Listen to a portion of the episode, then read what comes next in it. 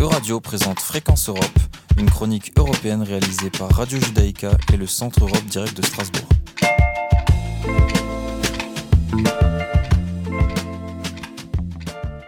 Bonjour à tous et meilleurs voeux pour cette nouvelle année.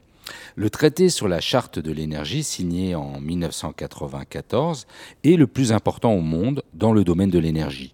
Il regroupe 53 signataires, dont les pays membres de l'Union européenne et l'Union européenne elle-même. Suite à la chute du bloc soviétique en 1989, marquant la fin de la guerre froide, ce traité avait pour objectif d'assurer la sécurité énergétique grâce à des marchés plus ouverts et concurrentiels. Pour Marie-Pierre Vedrenne, députée européenne et vice-présidente de la Commission du commerce international au Parlement européen, ce traité est aujourd'hui devenu obsolète. Quand je me suis saisie du sujet au Parlement européen, euh, dès, l'arrivée de mon mandat, c'est vrai qu'on parlait peu de ce traité sur la charte de l'énergie, qui est un traité international euh, avec euh, d'autres, pays partenaires, qui est un vieux traité qui a été adopté justement au moment où le monde était très différent, où il y avait le bloc soviétique. C'était justement pour favoriser les investissements à l'époque et protéger les investissements dans l'énergie fossile. on voit bien, l'objectif maintenant, c'est de sortir des investissements des énergies fossiles pour atteindre nos objectifs de neutralité climatique.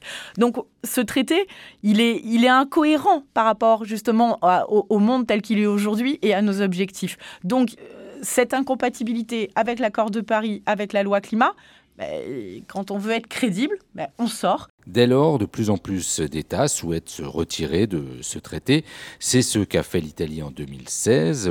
Le président Macron a annoncé en octobre 2022 que la France allait également se retirer. Des annonces similaires ont été faites en Espagne, aux Pays-Bas, en Allemagne. Marie-Pierre Vedrenne, quant à elle, milite pour un retrait conjoint en bloc de toute l'Union européenne et a fait adopter une résolution en novembre qui va dans ce sens vous avez dans ce traité ce qu'on appelle une sunset clause.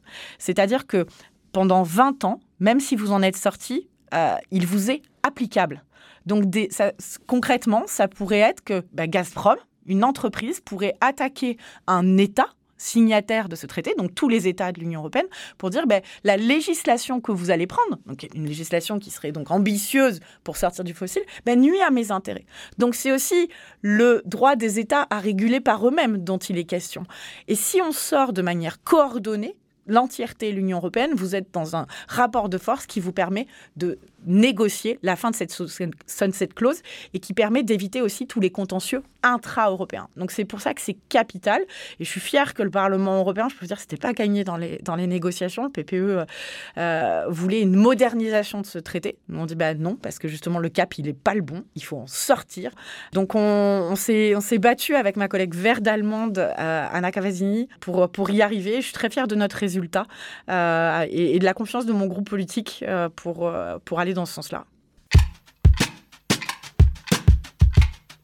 Euradio vous a présenté Fréquence Europe, une chronique réalisée par Radio Judaïka et le Centre Europe Direct de Strasbourg.